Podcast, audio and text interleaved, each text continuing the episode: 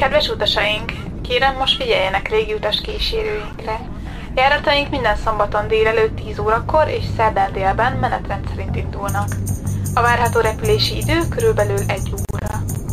Papti János kapitány és a személyzet nevében köszönjük, ha minket választanak. Világcsavargó. A Radio Here We Go úti kalauza. Minden szombat délelőtt 10-től, az előző heti műsor ismétlése pedig minden szerdán déltől 1 óráig. Az idegenvezető Pabdi János. Sziasztok! Pabdi Jancsi vagyok, ez pedig a Radio Here We Go szokásos szombat délelőtti utazási magazinja, a Világcsavargó. És ma bizony egy teljesen új és teljesen szokatlan fejezetet kezdünk. Hát, vagyis folytatunk, és ez csak attól függ, hogy hallgattátok-e vajon az előző heti műsort.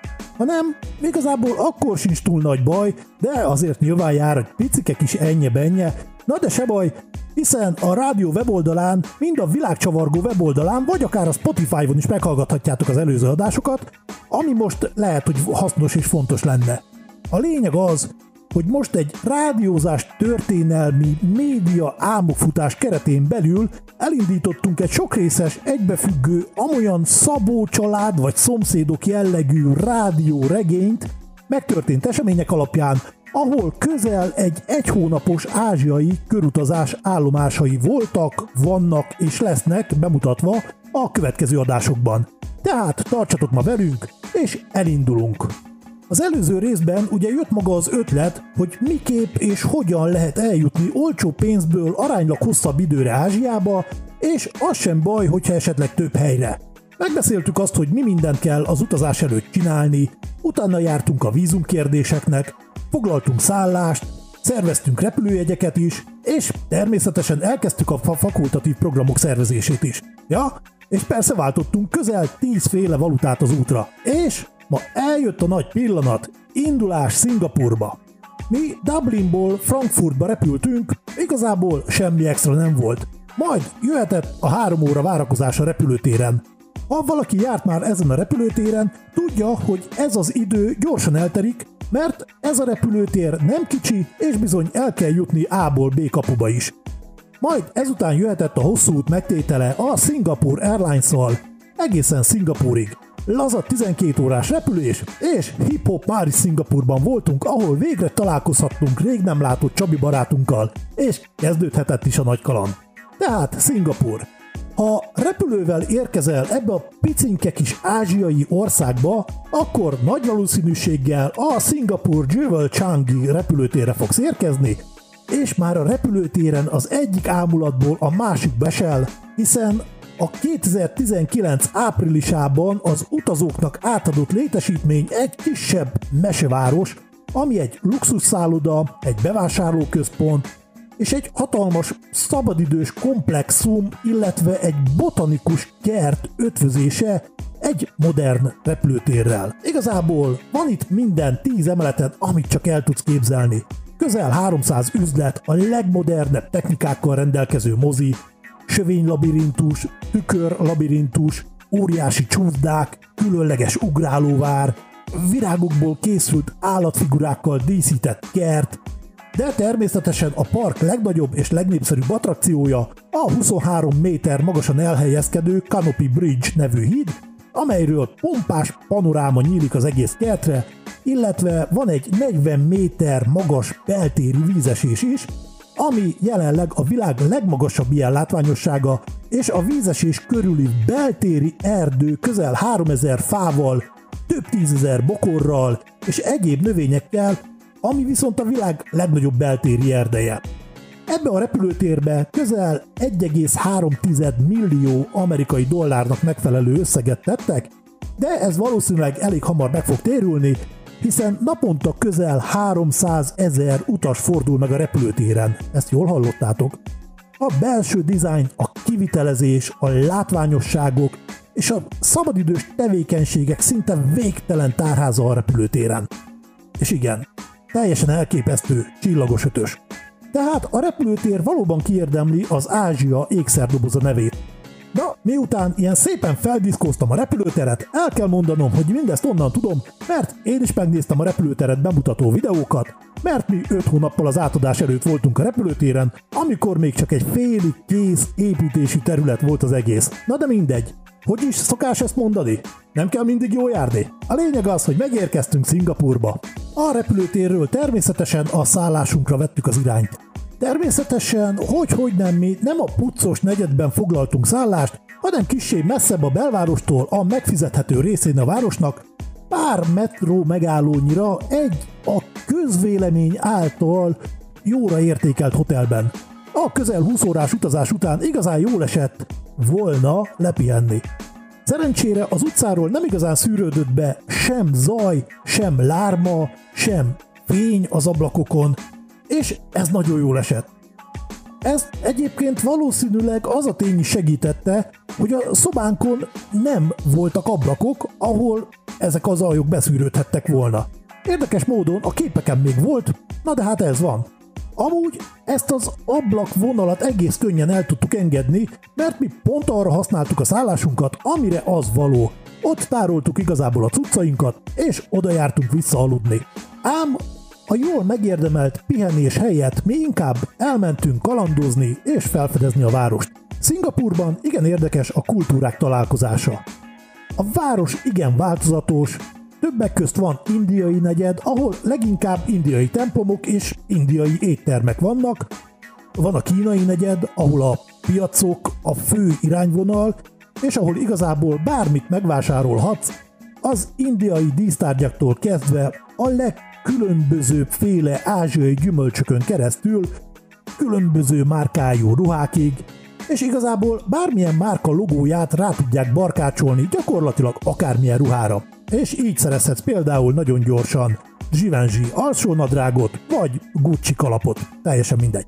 És persze a belvárosi üvegpalotás, toronyházas negyed a nagy puccos irodaházakkal is itt van, és természetesen a mindenki által jól ismert hajóskaiba is itt van, aminek a neve Marina Bay Sands.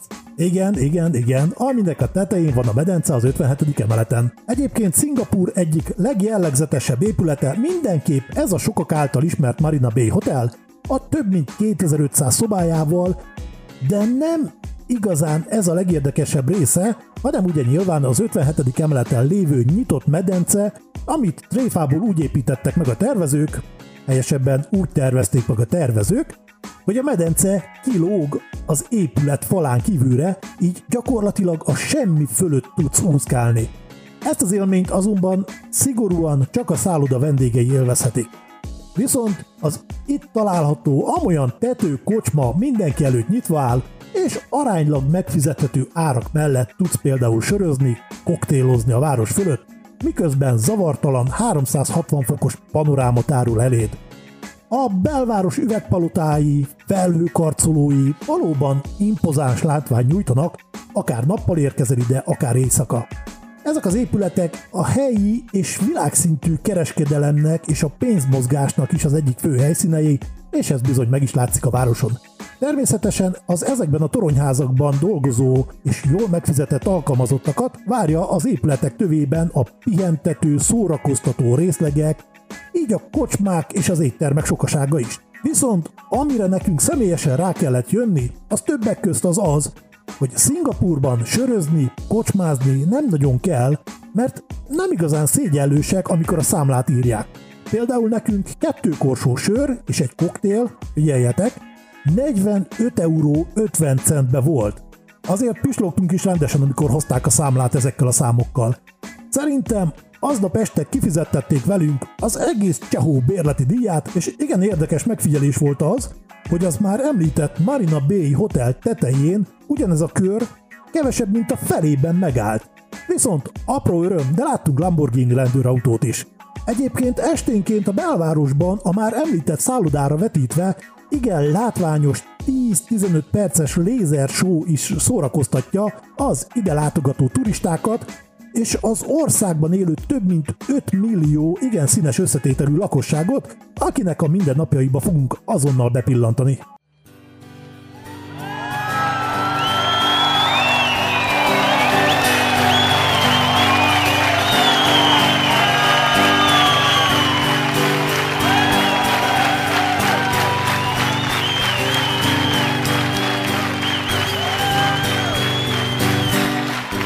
Szép volt a reggel, mikor elbúcsúztam én anyámtól. Néhány óra múlva messze jártam már hazámtól. A jó hangulatban kis üröm is elvegyünk, mert a járgányom elromlott.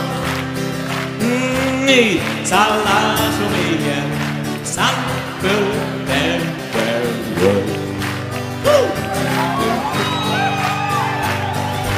Másnap tovább mentem, az autó mint egy új szárgullat. S az sem bántott engem, hogy egy-két Mercedes elhagyott.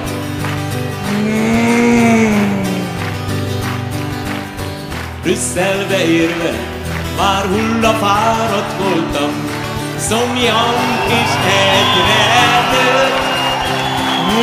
Hát barátaimmal lenyeltünk néhány sört. Mikor felkelt a nap, én már Párizs utcáin bolyontam. Játékklubban ülve sok jó hanglemez hallgattam. Zajna parti lépcső, egy sráccal beszélgettem, mi vágattam mosolygott. És a játéképpen egy dobozkát felém nyújtott.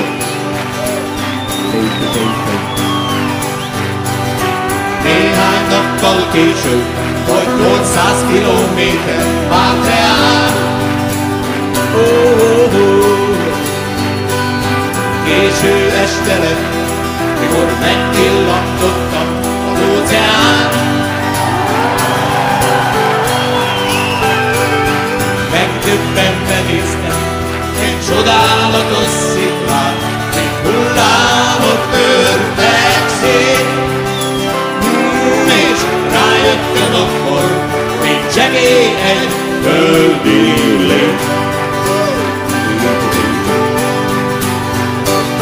Az idő egyre szebb lett, mikor Spanyolországon át utaztam.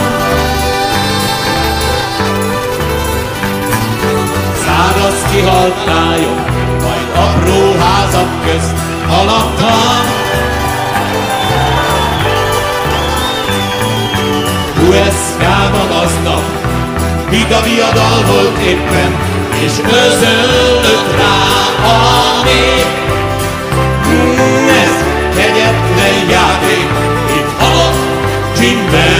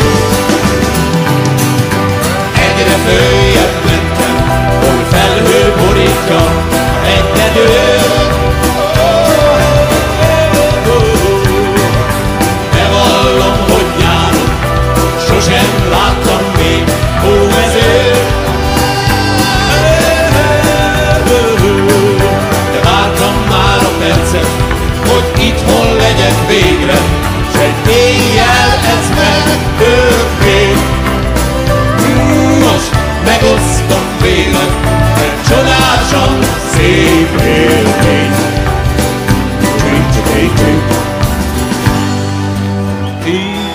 Drink,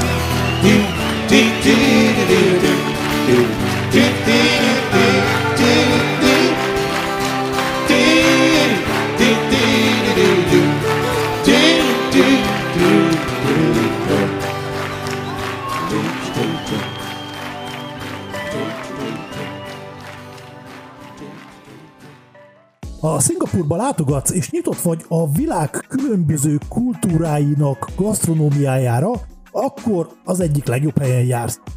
Megtapasztalhatsz igen érdekes dolgokat, hiszen kínai, indiai, maláj, arabok, zsidók, tájok, japánok és európaiak alkotják a lakosság összetételét, és ezért igen gazdag a kulturális, a vallási és a gasztronómiai keveredés is. Mi például az egyik nap kitaláltuk, hogy táplálkozzunk valami nagyon helyit, így hát be is tértünk egy indiai, hát nem is tudom, nevezzük talán nagy indulattal étterembe, és ott egy rövid activity mutogatás után rendeltünk valamit, amire igazából mi is nagyon kíváncsiak voltunk, hogy vajon mit sikerült rendelnünk, hogy sikerült a mutogatás. Ugye mi nem beszélünk indiaiul, viszont tréfából ők meg nem beszéltek sem angolul, sem magyarul, és így ezért kellett ugye a mutogatást használni, aminek a végeredménye végül is két is csirke, ami viszont úgy nézett ki, mint hogyha a csirkéket kalapáccsal verték volna agyon, és úgy volt tálalva helyi szokás szerint banánlevélen, és természetesen kézzel kellett fogyasztani. Illetve adtak valamit, aminek először nagyon megörültem, mert nagyon-nagyon színhúsnak tűnt. Viszont nagyon gyorsan kiderült, hogy a látszat olykor csal, mert ez a valami, ez valamilyen talán állat, valamilyen nem is tudom, nyúlós, nyálkás, mócsingos alkatrésze volt. És ez azért nem volt annyira finom. Még szerencse, hogy mindig volt nálunk egy kis üvegbe egy kis jéger, whisky, vodka kombó, szétcsapatni az ilyen gasztronómiai melléfutásokat. Később ettünk még egy úgynevezett pizzát is, ami annyiban hasonlított a pizzára, hogy lapos volt, viszont inkább az Indiából jól ismert úgynevezett naan bread alapú volt, és ez igen érdekessé tette azt, hogyha a pizzával próbáltad összehasonlítani. Egyébként a helyi táplálkozásunk alapját leginkább a kókuszhéjban felszolgált kókusztejből készült kókuszfagyi, illetve a már fent részletezett alkoholos folyadékok alkották. Szingapurban annak ellenére, hogy igazából csak egy nagyobb városnyi kis országról beszélünk, szinte minden megtalálható. Van neki kínai, van neki indiai negyede, ami teljesen azt a hangulatot hozzák, mint hogyha abban az adott országban lennél. Emellett ugye ott van a már említett üvegpalotás belvárosi rész, ami egy nagyon modern nagyvárost hoz eléd. Emellett ugye van neki egy nagyon-nagyon szép homokos tengerparti része is, Senasota szigetén, ahol szintén van egy Universal Studio Theme Park, de ha már voltál a floridai Orlandói Parkban, vagy a spanyolországi Portaventurában, akkor ez azért elég nagy csalódás lesz. Mint ahogy nekünk is az volt. Ha valamihez hasonlítani kellene, akkor azt mondanám, hogy körülbelül olyan, mint amikor a nagyiféle kedvenc ételedet próbálod összehasonlítani egy szikkat gyorséttermi hamburgerrel. Lehet, hogy finom, meg ott hirtelen éppen jól is jön, de azért nem biztos, hogy ez lesz a gasztronómia pellegvára. Viszont emellett is rengeteg kikapcsolódási lehetőség van a városban, vagyis hát az országban. Például van éjszakai szafari, van madárpark, van botanikus kert, olykor-olykor szerencsésebb napokon egy-egy szingapúri utcai Forma 1-es futam, ugyanúgy, mint Monte Carlo-ban, vagy pedig ott a híres Gardens by the Bay, ami egy óriási botanikus park, és biztos láttátok már azokat a híres, színes, óriási világító fákat, amiknek ráadásul a tetején kiépített útvonalakon lehet sétálgatni is, és egy csodálatos hangulatba varázsolnak, és amiről akár egy külön műsort is lehetne éppen készíteni. Amit érdemes megjegyezni a decemberi szingapúri utazás szervezéséhez, hogy napközben igen meleg van, amit természetesen folytonos folyadékbevitellel próbálsz majd pótolni, viszont a páratartalom is nagyon magas. És ennek az lesz az eredménye, hogy tusolás után, amikor próbálsz majd megtörölközni, Igazából sohasem tudhatod biztosan, hogy még nem törölköztél meg tökéletesen, vagy már leizzadtál. Tehát a napközbeni programokat, amiből az ország méretéhez képest meglepően sokat lehet találni, érdemes úgy szervezni, hogy tudjuk azt előre, hogy magas a hőmérséklet és magas a páratartalom, tehát egy esetleges váltópólót azért érdemes bedobni a hátizsákba. Viszont az esték kimondottan kellemes, szellős hőmérséklettel adnak nagyon-nagyon kellemes háttérteret, és a csodálatosan kivilágított belváros is egyszerűen tökélet. Nos, hamar elrepült a műsoridő, szintúgy, mint a három nap Szingapurban, és amúgy is indulni kell a hajóállomásra, ahonnan a következő helyszínünkre megyünk. Ez a tájföldhöz tartozó picinke sziget Koszamui szigete lesz. Ha kíváncsiak vagytok az ottani kalandokra, természetesen tartsatok velünk a jövő héten is. Ha lemaradtatok volna a készülődésről, akkor azt akár most is vissza tudjátok hallgatni, és ha igazán tetszik a műsor, tartsatok velünk a világ különböző helyeire a Világcsavargó Facebook oldalán is, ahova az óti költség mindösszesen egy like. Ha esetleg bármilyen kérdésetek van, azt természetesen írjátok meg nekünk, SMS számunk plusz 44 737 916 72 10, e-mail címünk radio.kukac.hervigo.rocks. Ez volt a világcsavargó mai adása, tartsatok velünk a jövő héten Koszamuira, Abdi Ancsit hallgattátok, sziasztok!